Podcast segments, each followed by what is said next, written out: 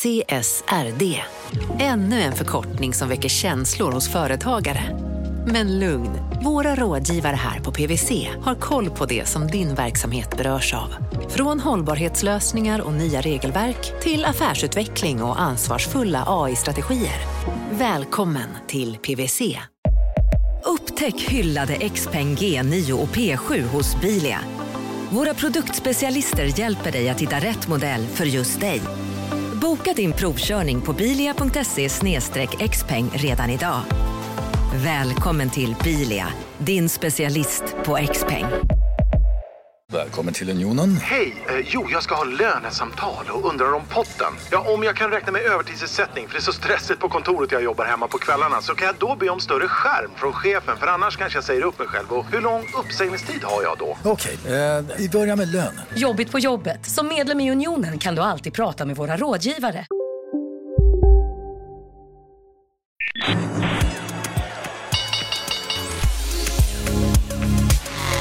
Här är Marknaden med Helene Rothstein.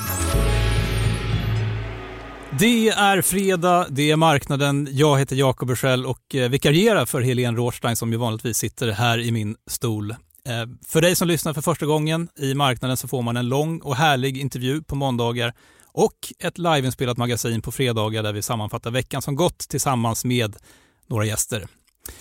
Idag har vi med oss eh, Petter Löfqvist som förvaltar en småbolagsfond på Humle Fonder och Daniel Eneroth som är en av grundarna bakom fondplattformen Fondo. Eh, Sen har vi också Leo Heibel, grundare av tillväxtbyrån Heibel Growth. Men eh, välkomna hit eh, Petter, Daniel. Stort tack. Tack så mycket. Och så har vi veckans ämnen. Eh, vi ska prata om Daniel Eks nya vårdbolag. Är han helt fel ute eller kan techstjärnan sänka samhällets vårdkostnader genom preventiv scanning? Bank-id-monopolet kritiseras. Staten vill utmana med ett eget alternativ. Det ska vi också prata om. Vårdgivaren Humana gick åt skogen på börsen efter att tillståndet för assistansverksamheten drogs in. Det ska vi också prata om. Men vi börjar med en börsuppgång som alla verkar hata. Trots räntehöjningar, krig, elände är börsen upp 11% i år och eh, snubblande nära faktiskt förra årets toppnotering. Petter, jag tror ganska många där ute sitter med pengar på kontot och väntar på den stora börsnedgången. Istället så går det så här. Ja. Vad är det som händer? Ja, det var ju en eh, rivstart vi fick eh, så här långt i år i januari och februari. Och det är väl en rivstart för skräp kan man konstatera. För att det som har hänt är ju att eh, det är egentligen mycket av förra årets förlorare som, eh, som har eh, ställt sig på bakbenen. Och det är en ganska vanlig liksom, bild man har. Dels brukar januari vara så att det är förra årets förlorare som, eh, som drar iväg. Sen hade vi ett speciellt 2022 där eh, liksom lite av en eh, värderingsbubbla på börsen från 2021 sprack. Ehm, och ehm, eh, vi hade ju liksom extrema fall i eh, mycket aktier på börsen. Liksom, vi såg ju nedgångar på 60, 70, 80 procent i vissa fall i, i bolag. Och, och det är ju, tittar man på den här topp 10-listan, vad det är som har gått eh, så här långt. Jag har sk- skrivit ett månadsbrev om det där, exakt den här frågan eh, som kommer ut här i veckan. Men, men tittar man på topp 10-listan så har vi liksom Cantargia och vi har Oscar Properties och vi har Stockvik Förvaltning. Och det är ju alla bolag som eh, led fruktansvärt under förra året. Nu Mm. har de ställt sig upp på 100 och 70% och 30 Liksom. Mm. Så att vi, vi har liksom en, en, en sån effekt då. Och eh, det finns ju den effekten eh, liksom, eh, historiskt också. Att när börsen har liksom, gjort en vändning från, eh, liksom, från krascher, liksom, global, alltså finanskrisen till exempel, eller IT-kraschen. Liksom. Vi, vi har sett det här typen av mönster. Nu ser vi det komma igen eh, på Stockholmsbörsen och vi ser det globalt också. Liksom, Tesla upp liksom, 152 miljarder dollar på en månad. Liksom. så att, så att det är ju en effekt. Men sen, sen vad det är drivet av, det har- ju fått ytterligare bränsle då kan man också konstatera av. Liksom att vi, vi, fick, vi gick ju in i en, i en liksom Fed, rent, eller vad säger, centralbankshöjningscykel under, under 2022 då, som, som skrämde börsen. Eh, nu börjar man liksom lite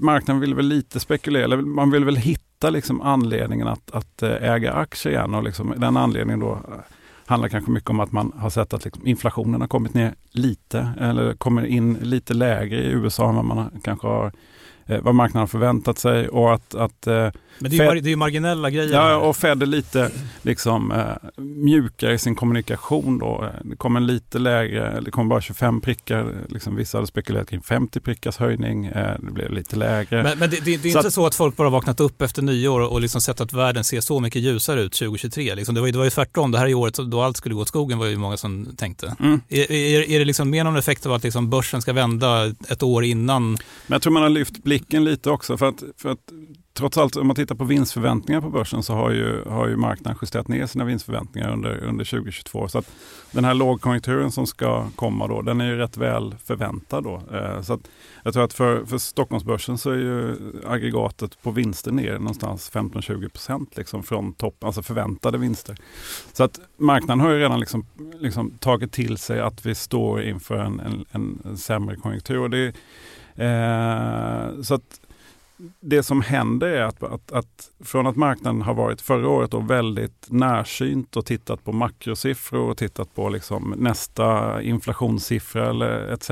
Så, så kanske man, eller man vill liksom blicka lite längre fram. Liksom. Eh, och, och, det skulle vara slut, alltså att man blickar man vill, borta för den sista. Man väljer glädje. Ja, ja, men det, det, det är ett sentimentskifte. Och sen, Sen har det varit väldigt mycket pengar globalt sett som har legat i kassor eh, och eh, varit inskiftade i ränte, eh, liksom, mer mot ränteplaceringar. Där ser man ett skifte att, att kassorna skiftar ner lite och det är så enormt mycket pengar som kommer in i aktiemarknaden mm. bara av den lilla effekten. Så det driver väl också. Då.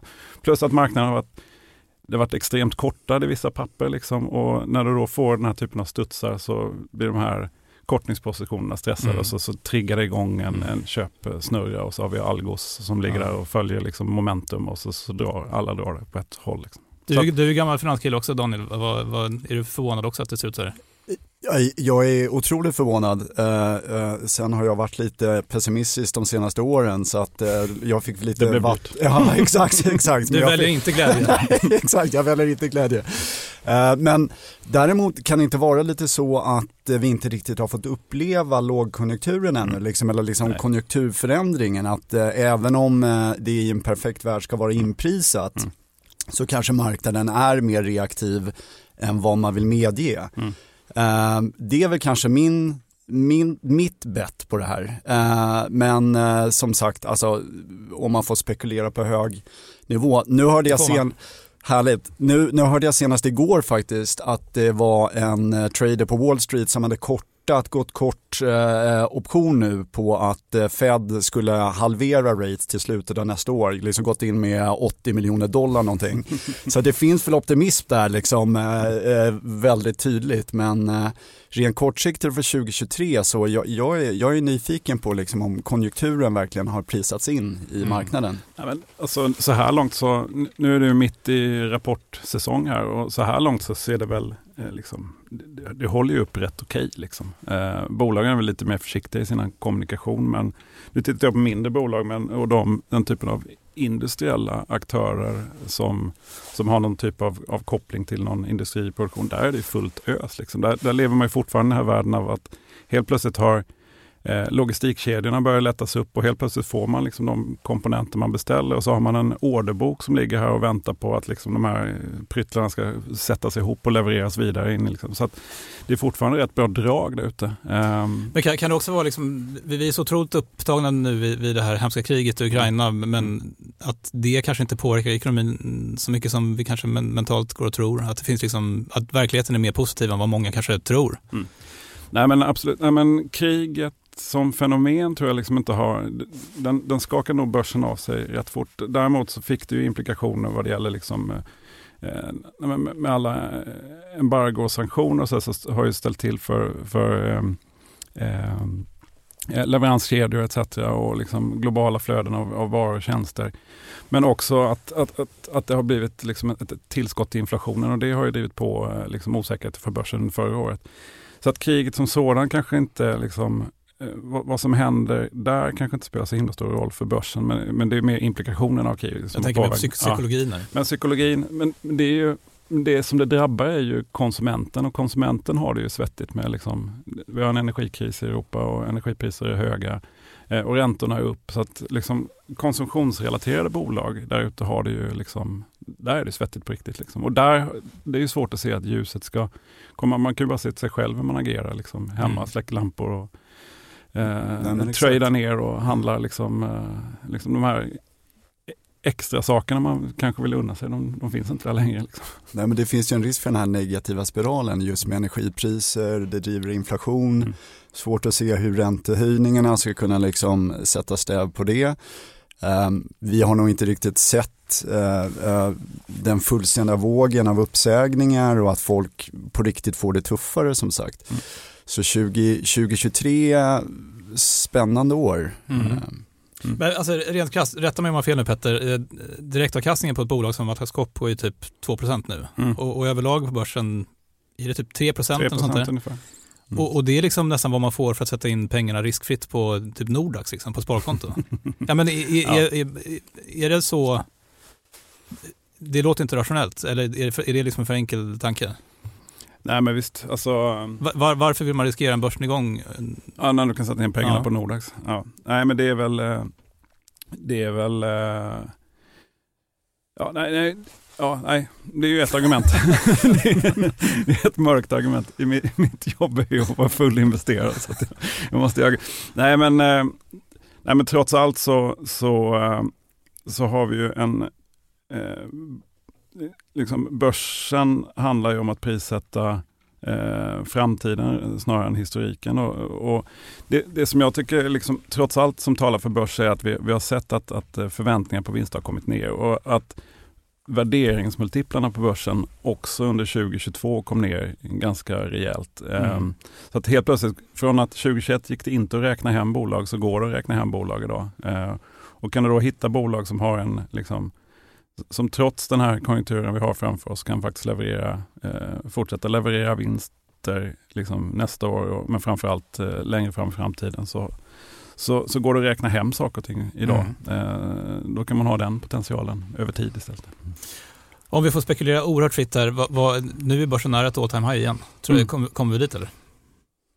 Ja, I det här läget, eh, svårt det här med jag tror väl liksom, eh, ja vad ska man tro? Ja, det är klart vi ska passera all time high någon gång. Eh, det här känns som det har gått lite väl fort. Liksom. Ja. Eh, och man kan väl förvänta sig, liksom, om, om historien ska upprepas så kommer vi liksom att se att den här tokrallyt av junk eller crap som, som har gått, eh, eh, att det kommer lugna ner sig och att liksom, eh, fundamenta kommer ha större betydelse. Men med det sagt så tror jag vi kommer ha ett år där vi kommer pendla mellan att man blickar framåt och eh, eh, fokusera på nästa makrosiffra. Liksom. Så att det kommer vara ett, vi kommer inte gå 8% varje månad resten av året. Det tror inte jag. Krabbgång? Mm, krabbgång, ja. Tror du då? Nej, men jag, jag, jag, tycker bara det låter extremt vettigt. Uh, jag, jag håller bara med. Um, jag tror att det kommer bli svängigt, uh, mm. väldigt svängigt. Uh, kanske krabbgång är bäst. Mm. Um, så att, nej. Um, jag sitter still i båten i alla fall. Jag lever som jag lär. Eh, fortsätter med mitt månadssparande och försöker inte liksom eh, tajma, tajma för mycket. Det har jag gett upp för länge sedan. Nej, det går, time, det går time in the market. Nej, det exakt. Inte. Det går inte. All right, hörni, vi ska snart prata om Humana, men först ett litet budskap från våra sponsorer. Marknaden sponsras av SPP, pensionsbolaget. Eh, förra gången pratade vi lite om ITP och som en kort repetition så, så var det ju 70-tal, arbetsmarknadens parter bestämde att alla tjänstemän ska ha en tjänstepension. Man kom överens om vilka villkor som ska gälla i den här pensionen och så kallade man den för ITP. Så jobbar man idag som tjänsteman i ett företag med kollektivavtal, då har man förmodligen den här pensionen, ITP-pensionen. Eh, och det är ju så att man kan påverka eh, den här pensionen, hur den är placerad. Vart femte år så gör nämligen Collectum, som de heter, en enorm upphandling där olika pensionsbolag kan ansöka om att få förvalta eh, de här pensionerna. Och SPP är ett av bolagen som valdes ut i den senaste upphandlingen. Och sen kan du som pensionssparare välja eh, vilket av de här olika pensionsbolagen som, som då ska få ta hand om dina pengar. Och tanken med den här upphandlingen är ju att liksom kvalitetssäkra de här olika alternativen eh, men också att förhandla fram stora rabatter så att pensionsspararna ska få ja, kunna spara pengar genom att avgifterna eh, som är så viktiga eh, blir eh, lägre. Och vill man välja någonting i ITP-systemet då finns det en relativt ny sajt som heter avtalat.se. Ehm, där kan man gå in och se hur sin ITP-pension är placerad. Jag gjorde det häromdagen faktiskt. Ehm, idén är att hälften av pengarna alltid ligger i något som kallas för traditionell försäkring. Det här gjorde vi ett avsnitt om i podden Kapitalet nyligen eh, som vi kallade världens bästa sparform. kan man lyssna på om man är intresserad. Eh, den andra halvan eh, den kan man också lägga i en traditionell försäkring eller så kan man placera det i något som kallas för fondförsäkring. Ehm, SPP som sagt eh, var ju ett av de fåtal bolagen som valdes ut i den senaste upphandlingen och de finns med som alternativ både med en traditionell försäkring och med eh, fonder. Så det var en liten bakgrund till ITP-systemet. Vill man läsa mer om det här eller typ kolla hur ITP-pensionen är placerad, eh, kanske göra förändringar, då går man in på avtalat.se. Eh, men tack säger jag till SPP som vill göra oss människor mer medvetna om hur enormt viktig pensionen är för oss som en framtida lön, men också som en positiv kraft i samhället eh, och förstås för att ni möjliggör eh, den här podden Marknaden. Vi ska prata om Humana. I veckan så förlorade bolaget tillståndet att bedriva personlig assistans efter ett beslut från IVO. Det står för Inspektionen för vård och omsorg. Man menar bland annat att bolaget har tagit emot pengar för personer som saknar hjälpbehov och som har brutit mot utlänningslagen. Du, Petter, vad tänkte du när det här beslutet kablades, kablades ut i veckan? Suck. Ja. nej, eh, nej, men det är ju eh, det är ett exempel på eh, ett bolag som har levt med liksom en, en, politisk eller en regleringsrisk. Det har varit en diskussion för hela vård och omsorgssektorn eller skolsektorn liksom under, så länge det har funnits på börsen. Det är ju ett hett, hett ämne. Eh, och, och, Det här visar ju på risken som finns i den här typen av bolag. Då, att, att, uh, att mattan kan ju ryckas undan uh, över en natt om man, uh, om man inte beter sig på rätt sätt. Då. Börskursen var ner 50 procent. Ja, mm. och det är, det, det är nog rättvist um, som sådant. De tappar ju 35-40 procent av, av vinsten som den här personliga assistansverksamheten står för. Så att, Eh, plus att liksom riskpremien ska upp ännu mer i ett sånt här, i ett sånt här läge där, där, där tillståndet trycks. För vad, vad, vad, säger det om liksom kontrollen i bolaget kan man fundera på. Vad, vad har man för processer att liksom mm. säkerställa att liksom den andra delen av verksamheten, man kan ställa väldigt mycket frågor kring, kring verksamheten som sådant. Mm. Så att liksom vi har ju eh, eh, det här är ett bolag som det kom till börsen 2016 eh, och det har väl egentligen bara haft ett år där det har slagit eh, börsen som sådant. Eh, även om liksom vinsterna och marginalerna har expanderat. Eh, det har egentligen blivit billigare och billigare under vägen. Liksom. Mm. Och, det, och det, det, har ju att göra med frågeställningarna som, som jag tror många investerare ställer sig kring den här typen av verksamhet. Eh, är det värt att ta risken att, att, eh, att ja, mattan ska, mm. ska ryckas undan. Mm. Liksom. Eh, plus den liksom, politiska diskussion som finns kring, kring hela eh, vinster i välfärden. Mm. Eh, så att, eh, för min del så är det en, eh, liksom, en sektor som är, som är behäftad med liksom, mer risk än vad kanske siffrorna visar. Liksom. Eh. Jag har lite kontext här. Personlig assistans det ges till folk som, behöver, som har liksom ett grundläggande behov, mm. typ andning, påklädning, mat, hygien och så vidare som behöver hjälp med det. Det regleras i den så kallade LSS-lagen och eh, har man då behov av mindre eller färre än 20 timmar i veckan då är det kommunen som rycker ut. Mm. Men har man ett större behov än så så är det Försäkringskassan som, som eh, betalar. Och som då de här reglerna ser ut så kan man själv anlita en assistent och, och, och skicka räkningen till Försäkringskassan. Eller så kan man välja ett bolag som, som Humana. Mm. Och det här menar ju då många har gett upphov till ett omfattande fusk eh, där folk utan behov avlönar sina kompisar typ. Eh, kostnaderna för statlig assistans uppgick 2021 till 24 miljarder kronor. Så det är mycket wow. pengar. Mm. Eh, och de senaste åren har Försäkringskassan gjort återkrav på runt 500 miljoner kronor per år på grund av då misstänkt fusk. Eh, grundet för just det här beslutet är bland annat att Humana enligt Försäkringskassan i 22 fall har tagit emot ersättning för assistans i strid mot eh, reglerna. Och eh, totalt har man riktat återkrav på runt 100 miljoner kronor. Så det är liksom bakgrunden till, till beslutet. Och Du var inne på det Petter, men det, det, känns ju bara som att det finns liksom en rätt stor risk i att äga en sån här mm. verksamhet. Mm. Nej men verkligen, verkligen så. Ja. Nej, och, um Nej, och det visar ju det här, det här beslutet. Sen är det, sen är det ett tragiskt beslut, för det är många många människor här som, som förmodligen också har skött sig i den här personliga assistansverksamheten som, som blir drabbade. Nu har, nu har Humana sökt de har överklagat det här och begärt inhibition så att de ska driva vidare verksamhet istället för att behöva stänga den på, på nästa fredag eller vad det var. Mm. Um, Nej precis och det är väl en ganska bra detalj. Det här är sådana här beslut är inte rättsligt eh, prövade heller. Nej, exakt. Um, vilket, uh, vilken otrolig makt det ändå sätter då, vilken, uh, som du är inne på mm. Petter, vilken uh, regulatorisk risk som man har mm. i sådana här bolag. Mm. Och sen tror jag Humana är ensamma som börshandlat i alla fall inom personlig assistans. Jag tror i övrigt är det privata alternativ. Mm. jag vet inte. Nej. Um, men, men hur man än ser det så, eh, också som du är inne på Petter, så är det otroligt tragiskt. Eh, jag menar det påverkar ju extremt många människor, alltså inte bara de som är i behov av vård men även eh, även anställda. Jag såg någonstans runt 10 000 anställda som skulle kunna påverkas. Mm. Det är ju ganska ofantliga siffror faktiskt. Och precis, och, och, för att anlägga då ett humant perspektiv här, då, då har ju brukarna, det finns då 2000 personer som, som, ja, eh, som får hjälp av, mm. av eh, Humana och eh, bolaget får 10 dagar på sig att eh, avveckla den här verksamheten. Det låter ju lite lite. Mm. Det, det är ju det. Och det är väl därför de får den här inhibitionen också. Och då är det liksom en promille där som har misskött sig. Och jag menar liksom så här, jag är ju allt för att, att, äh, att man ser över äh, allmänna medel äh, på bättre sätt. Men tidsramen här kanske låter lite väl snäv. Mm. Mm. Nej, men, och, ja, men ur marknadens perspektiv, det är klart, jag vet inte liksom, vad man ska hoppas på härifrån och framåt i ett case som Humana. Det är eh, eh, även om liksom den här eh, rättsliga processen skulle visa att, att Humana har rätt så, så kvarstår den här risken i den här typen av verksamhet som investeringsobjekt som jag ser det. Mm. Och skadan är redan skedd ja, skadan är skedd. Mm. Alltså det, om man tittar på vård, skola och omsorg överlag, det är ju väldigt personalintensiva verksamheter. Mm. Jag, jag, kollar på Humana, jag tror att eh, någonstans liksom 85% av bolagets omsättning går direkt till till personal. Mm.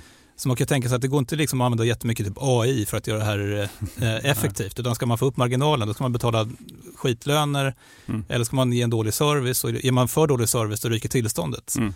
Så det känns som liksom en, en, en, ganska hopplös affärsmodell som kanske måste vara bara sämre värderad ja, det... än, än, än, andra verksamheter. Va? Precis, precis. Nej, men det, är väl, det är väl därför man sätter den rabatten vi har satt på den här typen av bolag. Mm. Eh, för, för jag menar bolaget, hade man bara fått eh, en, eh, en balans och resultaträkning framför sig med ett anonymt att det var helt anonymt, man inte visste vad de gjorde och vilken bransch man verkade i, så skulle man kunna argumentera för en annan multipel. Men, men, men värderingen är ju liksom, rabatten kommer ju exakt av det. Liksom. Och det här är ett bolag som är ganska skuldsatt också va? Ja, det, ja nu har jag inte det i huvudet, men det har ju körts Ja, bra det, det, är väl i alla fall ja. liksom en grundläggande idé att man, kan, man, man förväntar sig kan... att det här ska vara mindre volatilt intäktsmässigt ja, och så man kunna ha mer belåning på. Mm, exakt. Och, och, vad, vad, vad, tror du händer här då? Om, om det här tillståndet liksom ryker nu då? Ja, men då måste ju det här bolaget förmodligen in med nya pengar. Liksom. Ja. Mm. Uh, och då kan man ju fundera på vem som ska ta det. Får se om det mm. blir Försäkringskassan. Okej, hörni, vi ska prata om Spotify-grundaren Daniel Eks nya satsning, eh, men först lite härlig reklam. Eh, marknaden sponsras av Karla. Eh, vi pratar ju en hel del om bilar här på kontoret. Karla har ju skapat, skulle jag säga, det som är standarden för hur man idag köper och säljer bilar på nätet. Eh, kort bakgrund bara. Eh, Karla säljer och leasar begagnade elbilar eh, och laddhybrider på karla.se. Alltså en helt eh, digital upplevelse. Och man har gjort det här med ett nästan maniskt fokus på vad en bilköpare faktiskt behöver. Jag gjorde ju en intervju med en av grundarna, Patrik Illerstig, i marknaden här eh, ganska nyligen, eh, daterad 25 mars, om man vill lyssna på den Eh, men där berättar han hur de kom in i det här lite från vänster för att försöka uppfinna hela den här liksom bilköpupplevelsen från början. Och de har idag, vilket är rätt otroligt, 4,8 i betyg eh, på Trustpilot. Jag, jag har sett många företagssidor på Trustpilot, men det här är nog bland eh, det bästa jag någonsin sett faktiskt. Man kan sälja bilen till Karla också. Då går man in på karla.se, delar lite info om bilen, sen får man en gratis värdering och ett bud. De hämtar bilen helt gratis i hela Sverige och så har man pengarna på kontot i samma stund som de hämtar bilen. Det är grymt. Eh, så ska du köpa en ny bil eller sälja din gamla, eller båda delar för den delen, gå in på karla.se och eh, kolla. Alltså karla.se och Karla stavas med C. Tack så mycket till Karla. Vi går vidare. Ehm, Spotify överraskade marknaden i veckan med en rapport, med sin eh, kvartalsrapport. Bolaget gjorde en rejäl förlust såklart, men eh, man fortsätter addera användare och har nu, man har nu nästan en halv miljard aktiva användare varje månad. Rätt mycket va? Mm. Äh, väldigt mycket. Otroligt. Ja, ja. Samtidigt så har ju grundaren Daniel Ek i veckan eh, sjösatt sin nya startup, eh, vårdbolaget Neko. Såg ni det, såg ni det här? Yes. Ja. Tanken är alltså att erbjuda eh, kroppsskanning eh, i bokstavlig mening eh, som är både då AI och diverse teknik ska hjälpa människor att i god tid hitta hälsoproblem innan eh, de blir sjuka. Eh, jag fick en liten pratstund med Leo Heibel som är tidigare marknadschef på doktor.se och nu grundare av den eh, väldigt framgångsrika tillväxtbyrån Leo Growth som eh, jobbar då med en hel del vårdbolag bland annat. Eh, han säger så här. Alltså jag, jag, jag tror att ehm, Alltså det, är, det är en liten helig graal inom hälso och sjukvården det här att eh, kan vi eh, laga människor innan de har blivit sjuka. Och eh, ofta så kommer ju initiativet utifrån medan eh, själva professionen och klinikerna på insidan av sjukvårdssystemen är lite skeptiska mot det här. Mm. För att det är svårt att göra. Mm. Och eh, de, vad jag förstått så startade det här bolaget, jag hörde talas om det för första gången för kanske två år sedan eller någonting och det startade för tre, fyra år sedan. Och jag tror att man har försökt att hitta olika vägar att nå, nå in i det traditionella sjukvårdssystemet och nu istället har landat i att starta någonting eget. Mm. Man säger ju i, i de här intervjuerna man har kunnat läsa eh, om lanseringen att, att eh, man liksom jämför vården med en form av bilbesiktning och så vidare. Att, att vi att den är så reaktiv mm. eh, i, i västvärlden. Att medan bilar liksom besiktigas varje år och man, man liksom tar data eh, från dem med, med liksom datorer och grejer så är vården liksom mer hammare och spik liksom när det väl är för sent. Mm. Och alltså... är, men är, är, det, är det så vården ser ut? Har, har de rätt i den kritiken eller den analysen? Alltså jag skulle säga ja och nej. Det är, um, hela primärvården i, i Sverige ska ju vara liksom den, den förebyggande delen och ha ett ganska stort ansvar för det. Eh, utmaningen inom all hälso och sjukvård är att det är ganska svårt att eh, säga vilka som kommer bli sjuka innan de har blivit det. Och all typ av liksom screeningverksamhet och så som det här egentligen handlar om, att du tar ju fullt friska människor och så kastar du in dem i en maskin och eh, sen kommer du, vissa av de här kommer då få någon form av utslag där de framstår, där de får veta att ah, men det kanske är ett fel på ditt hjärta. Mm. Och då, då skapar ju det massa kedjeverkningar eh, in i den riktiga hälso och sjukvården mm. om vi mm. ska säga så. Och risken där är alltid att det tränger undan patienter som är sjuka. Mm. På grund av de här, för att det är alltid det här, vad, alltså hur, hur exakt är den här typen av metoder? Mm. Då kan man ta, alltså man kan ju titta på en aktör som till exempel Wear Labs. Mm. Som kom för några år sedan, som började med det. Det var den första aktören som började sälja blodprover till just människor. Det, just det. Och det var ju med, alltså samma typ av argumentation egentligen. Att eh, varför ska du vänta? Istället ta dina prover och se vad du har och sen om det är några avvikelser kan du kolla upp det. Problemet är att även friska människor får avvikelser och då är det inte Wear Labs som tar kostnaderna för det här när de kommer in i sjukvården, mm. utan då går det in i den traditionella sjukvården. Så det finns en kritik eh, som skulle gå ut på att det här kan öka kostnaderna för vården? Eller? Alltså den, den kritiken kommer komma, det kan jag garantera. Ja. Alltså så här, den, om inte den redan har kommit så liksom i helgen så kommer säkert Agnes Wold ja. uttala sig om att det här är värsta hon har sett och, och att eh, nej men, och läkare kommer prata om just det här att vi kommer skicka in friska människor i ett sjukvårdssystem och jag menar, jag menar om du skulle screena, alltså om du skulle gå ut på gatan och kolla eh, alla, hela Sveriges befolknings hjärtan. Jag menar även om du bara skulle ha en promille som fick någon så här falsk positivt att det var något fel på hjärtat, då skulle du ha 10 000 personer som helt plötsligt ska in till Sveriges kardiologer. Mm. Och det, alltså det finns kanske, jag vet inte hur många kardiologer det finns i Sverige, tusen kanske.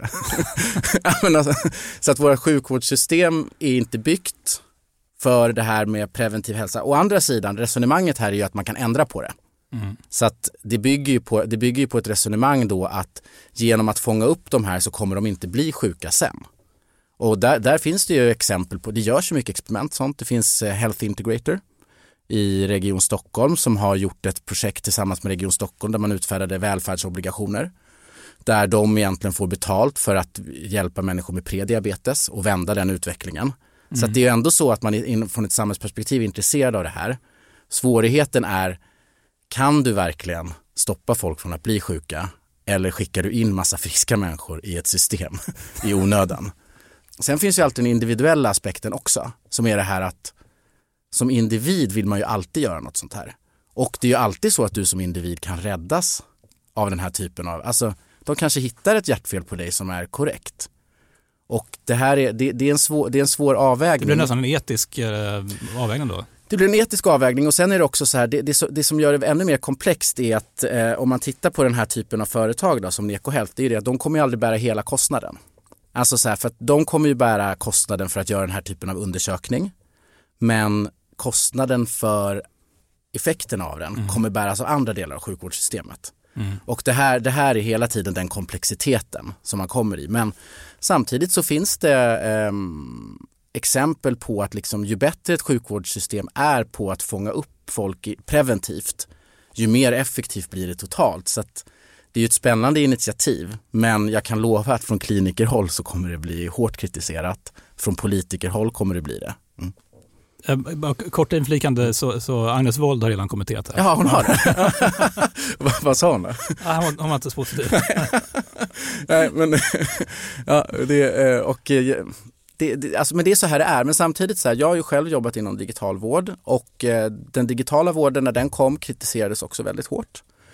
Och eh, ibland på rättmätiga grunder, vilket gjorde att den fick anpassa sig. Men sen har det också visat sig att det har funnits fördelar med den typen av tjänster. Och det kommer bli en balans här även för Neko Health. Mm. Hur, alltså hur, hur kan man erbjuda den här typen av tjänster men samtidigt ta eh, ansvar för sjukvårdssystemet? Men finns det inte ett grundläggande problem här att, mm. att um, primärvården i Sverige kanske inte har hängt med i utvecklingen och hängt med i, i vad folk förväntar sig av tjänster nu för tiden. Jag menar, mm. Det kan ju ta flera veckor att få en, en tid på en vårdcentral mm. uh, i, i, Sverige. Mm. Och, och, det är kanske är någonting som skapar ett, en efterfrågan på sådana här tjänster. Verkligen. Sen kanske det, är liksom, sen kanske det framstår som en enkel lösning på ett svårt problem. Liksom. Mm, så är det och alltså hela primärvården i Sverige är ju väldigt eftersatt och eh, om man tittar på hur svensk sjukvård är uppbyggd så läggs det extremt lite resurser på primärvården också jämfört med andra länder. Samtidigt tror jag ju sen när de har startat en EcoHealth så är det väl med en global ambition vilket handlar också om att reformera sjukvården och synen på hälsa generellt. Så att man, man hamnar alltid i den här typen av eh, tjänster om att liksom hur exakt är de? Vad kan de verkligen göra? Vad ger det för effekter? Och inom hälso och sjukvård är det ju väldigt, det är ju väldigt drivet utifrån en liksom beprövad vetenskap att allting man gör ska först vara beprövat. Mm. Och eh, från tech så kommer man ju ofta från ett annat perspektiv där det finns en, man gör en innovation. Move fast and break things. ja, ja, och ja. Eh, vilket är, och här blir det ofta en crash. Ja. Och det brukar man prata om inom health tech och medtech, att det finns ett lite så här innovation implementation gap. att det finns väldigt mycket innovation. Men så fort de här ska implementeras in i hälso och sjukvårdssystemen så uppstår massa nya typer av utmaningar. Och det tror jag man kommer se verkligen här. Ja, Daniel och Petter, vad, vad, vad tänker ni eh, vad tänker ni om det här? Superspännande. Ja, det är ju galet spännande. Jag tycker det. Um, mycket och väldigt bra intervju. Uh, väldigt, väldigt intressant att höra mer om det. Um, jag, jag tror ju som alltid när man ska göra en reform på något sätt uh, från, från grunden så det, det kan ju landa hårt. Um, så är det och speciellt inom en bransch som, eh, som sjukvård, eh, konservativt, går väldigt mycket på beprövat men jag tror att vi behöver det här. Jag tror att vi behöver eh, eh, entreprenörer, jag tror vi behöver liksom techbolag som går in och pushar utvecklingen i mm. rätt riktning. Jag, jag håller helt med om att preventiv sjukvård måste vara framtiden.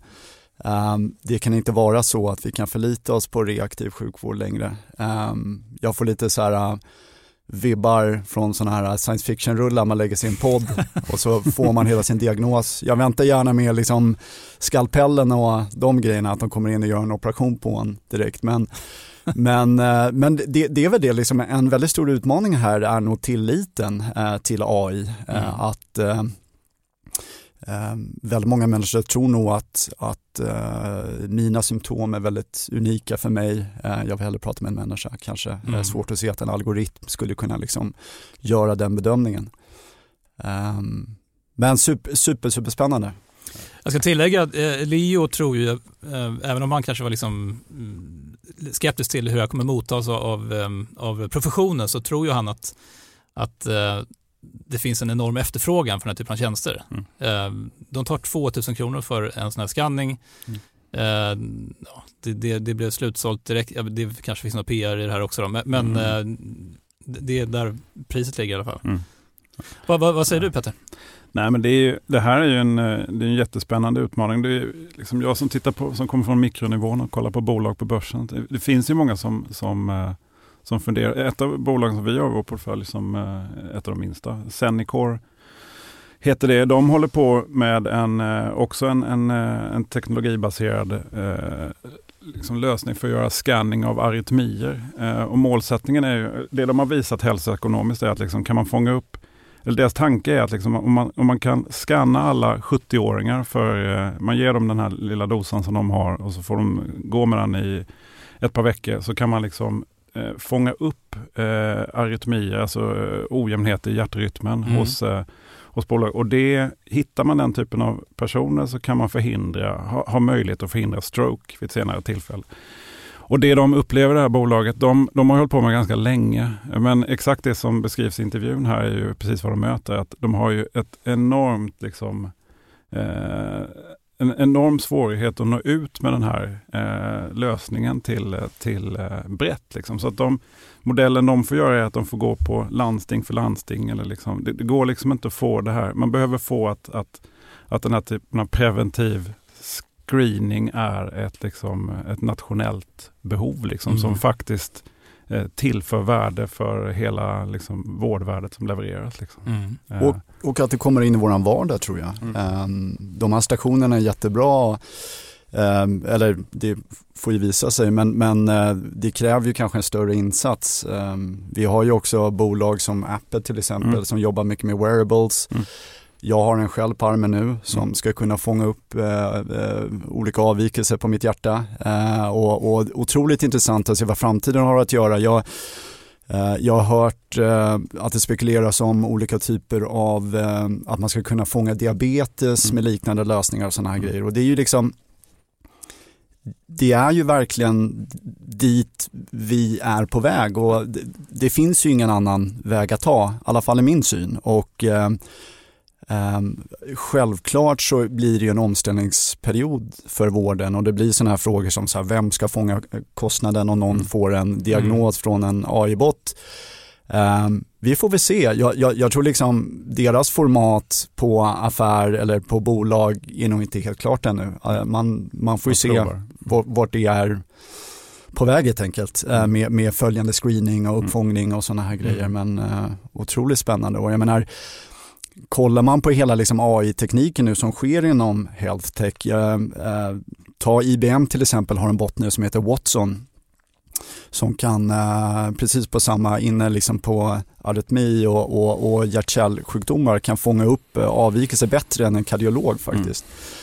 Du har äh, appar som med liksom hög eh, träffsäkerhet kan eh, identifiera risker för hudcancer. Mm. Jag tror i England nu har de till och med en chattbot som kan ge enklare eh, råd då eh, istället för att man ska kopplas till en, till en sköterska eller sådana här grejer. Mm, så mycket händer ju redan där. Um, och, men det här kanske är ett, ett exceptionellt stort steg mm. och det är, ju, det är ju alltid kul. Det, det, det, stora problemet kanske också är att det, det är inte liksom att vården som, den, som vi är vana vid att den ser ut kanske inte är redo för att eh, liksom, sitta ihop en sånt här system. Det finns liksom inget API där man kan Nej, koppla in och köra det här. Nej. Nej men det kanske kommer mm. och, det, och det, det är kanske det det liksom bereder väg för. Um, intressant att se liksom journalhantering och sådana här grejer. Det är ju bland det heligaste vi har men men uh, nej, intressant mm. att se vart det här är på väg. Sen, sen, det är ju så, så som Leo var inne på att det, redan liksom i, i, igår och idag så kan man läsa tidningen ganska liksom vass kritik mot det här och mm. det, det, är någon som säger att de kommer göra bort sig och att de förstår inte vad de håller på med och så vidare. Det är väl så också att eh, vi har en enormt stor respekt för liksom, läkaryrket i, i, i Sverige. En, en mm. läkare för 50 år sedan var ju gud. Liksom. Mm. Och så kanske inte idag, men vi har nog ändå väldigt stor respekt för vad vården säger. Mm. Samtidigt som det säkert är en ganska konservativ eh, liksom, institution i samhället. Man har liksom sju års, tio års utbildning och då tycker man då ska inte komma någon liksom dataniss och säga hur mitt jobb funkar. Nej. Eller hur? Och, och, och, det finns kanske också till och med ett egenintresse i att hålla den här typen av liksom, tjänster utanför vården som det ser ut idag för mm. att man vill kunna jobba på ett traditionellt vis. Mm. Men faktum är ju att liksom, nu går jag till mitt, det här lilla bolaget som jag nämnde som exempel och det du pratar om också Daniel, att liksom, de här bygger man de här AI-algoritmerna korrekt så kommer ju eh, så, så, är ju de här mer träffsäkra och hittar mer saker än vad en läkare som eventuellt har en dålig dag eh, någonsin kan göra. Liksom. Måndagsexet, mm. eh, klassisk bilproduktion. ja, hörni. Eh, vi har ett fjärde ämne, eh, så vi lämnar eh, sjukvården och Daniel Ek för en stund. Eh, vi brukar bara ha tre ämnen, men det är en liten bubblare idag. BankID. Eh, BankID är någonting som vi tar för givet, eh, men få tänker kanske på att det här är en kommersiell tjänst som ägs av bankerna, som utvecklas av bankerna väldigt framgångsrikt. Men då har man nu då i princip ett de facto monopol på identifiering. Eh, nu hörs en del kritik mot detta. Eh, Socialdemokraterna har motionerat om ett statligt alternativ och i veckan presenterade Myndigheten för digital förvaltning, DIGG, DIGG. Har inte hört talas om det tidigare.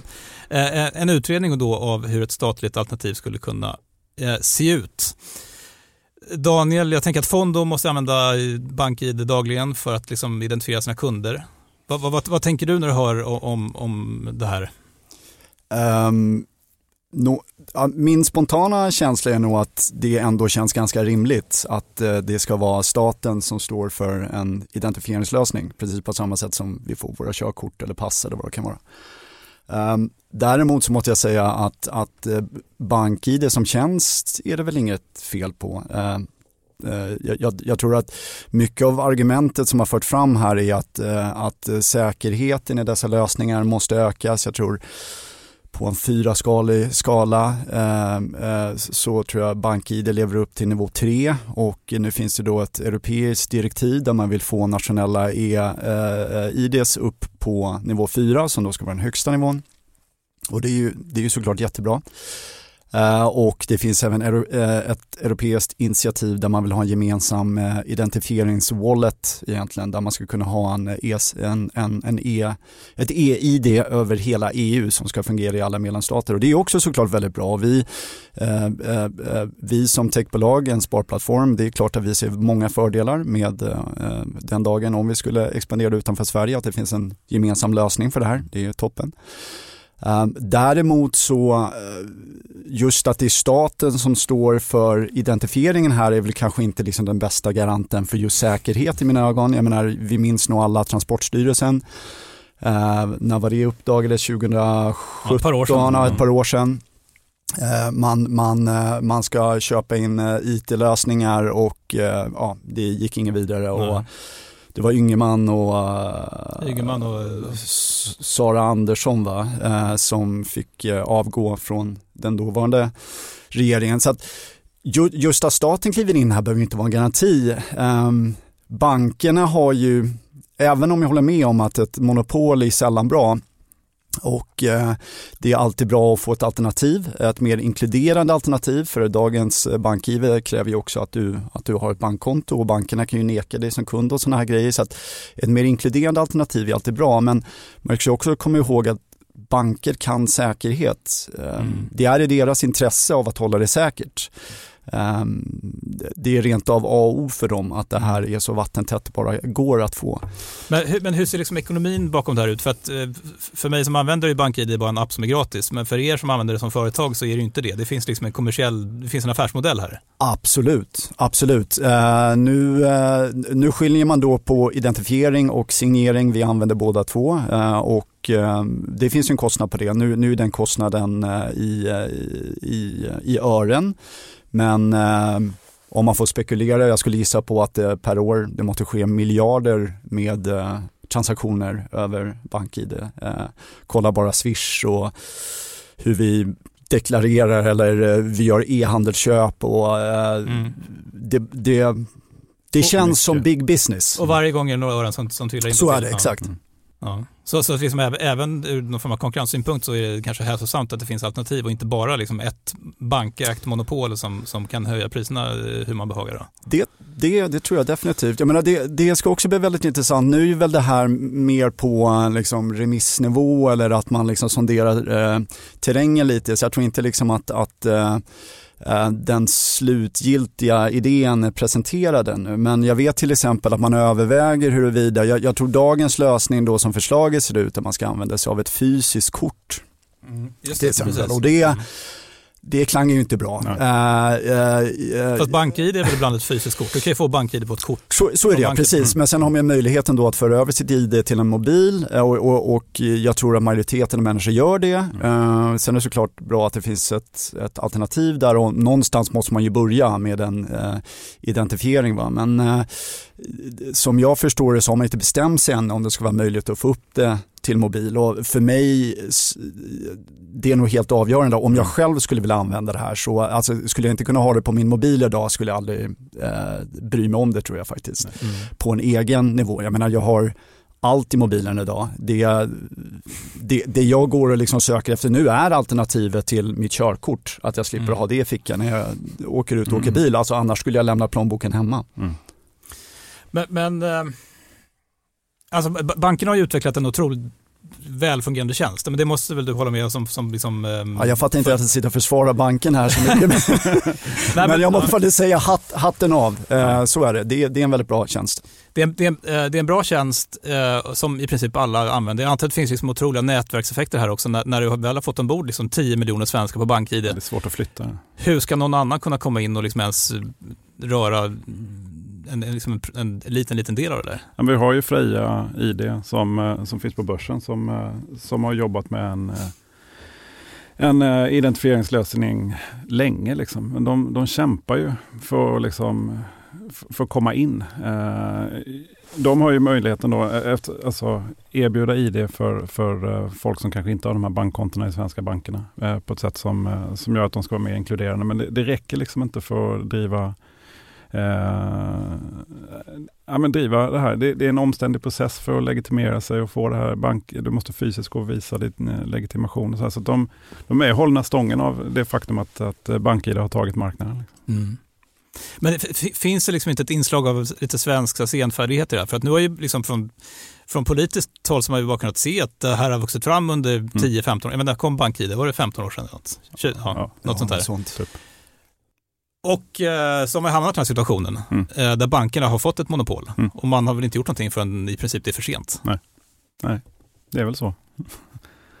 ja, ja, ja, absolut. Nej, de, eh, alltså enkelheten med BankID är ju, det, det är precis som du säger. Liksom. Man har svårt att, eh, en modell där man inte har det i mobilen, det, då kommer man få svårt att liksom trycka sig in i det här. Liksom. Men, men så, såklart, för, för de som har behov av eh, ett ID, eh, eh, ett elektroniskt ID, eh, som inte har möjlighet att gå bankvägen så är det såklart Mm. väldigt, väldigt bra. Men jag tror för dem det är extremt viktigt nu att ta lärdom av BankID i så fall. Alltså Steal with Pride. Eh, och se till att göra någonting bra av det här. Och jag vet på EU-nivå nu så för den eh, gemensamma identifieringslösningen som de skissar på där också så har man ju nu det här ute att man vill ha feedback på det. Eh, nu vet jag inte hur, eh, hur DIGG ställer sig till det här i Sverige. Men det skulle vara väldigt intressant att man tar lite branschfeedback också för att se. Eh, sen vågar jag inte uttala mig liksom vad kriterierna är för de olika säkerhetsnivåerna och så vidare. Eh, men, men jag tror liksom att så här, om man på riktigt ska göra, eh, få effekt här så måste man ta lite användarvänlighet med i fokus också. Mm. Ett eh, sista perspektiv på det här tänkte jag, eh, DIGG då, eh, Myndigheten för, vad sa du att det var? Digital eh, Vad sa du? förvaltning va? Digital förvaltning. Ja. Jo, eh, de har utrett då hur den här tekniken skulle funka. Ehm, Man har också utrett hur mycket det skulle kosta. Ehm, Och den här bank-id-lösningen, eller förlåt, id-lösningen då, den statliga id-lösningen som skulle komplettera bank-id, det skulle ta två år att utveckla och det skulle kosta staten mellan 80 och 100 miljoner kronor. Ja, väldigt svårt att köpa det. Väldigt svårt att köpa det om man drar det i paritet med olika skolplattformar och sånt där i Stockholms stad. Så jag har väldigt svårt att se det. Men det vore ju väldigt imponerande om de klarade av det. Vi får se. Hörni, eh, vad, vad, vad ser ni fram emot eh, februari, kommande veckan? Är något speciellt? Jag håller på att grotta igenom alla de här rapporterna som kommer, så att det är väl det som tar min, eh, mitt fokus. Eh, se vad bolagen säger där ute. Eh, om det finns några signaler om eh, svagare konjunktur eller om det, om det fortsätter som det har tuffat på eh, hittills. Liksom. Så att mycket fokus på bolag för min del eh, i marknaden. Daniel? Ja, jag, jag ser mest fram emot helgen nu faktiskt. jag tänker så. Lite kortare vi. Ja, väldigt, väldigt kort. Det är det jag mäktar med just nu. Ja, det är bra. Eh, marknadens fredagsprogram är slut. Som ni vet så kommer ett eh, avsnitt av marknaden även på måndagar. Då är det en längre intervju och i vanliga fall är det alltså Helene Rothstein som gör detta. Eh, jag heter Jakob Bursell. Idag tackar vi Petter Löfqvist från Humle Fonder, Daniel Eneroth från Fondo. Vi har också pratat med Leo Heibel som är grundare av tillväxtbyrån Heibel Growth. Ehm, vi finns på Twitter, hör gärna av er där. Ehm, men eh, lyssna igen på måndag. Välkomna då. Hej då! Hej då!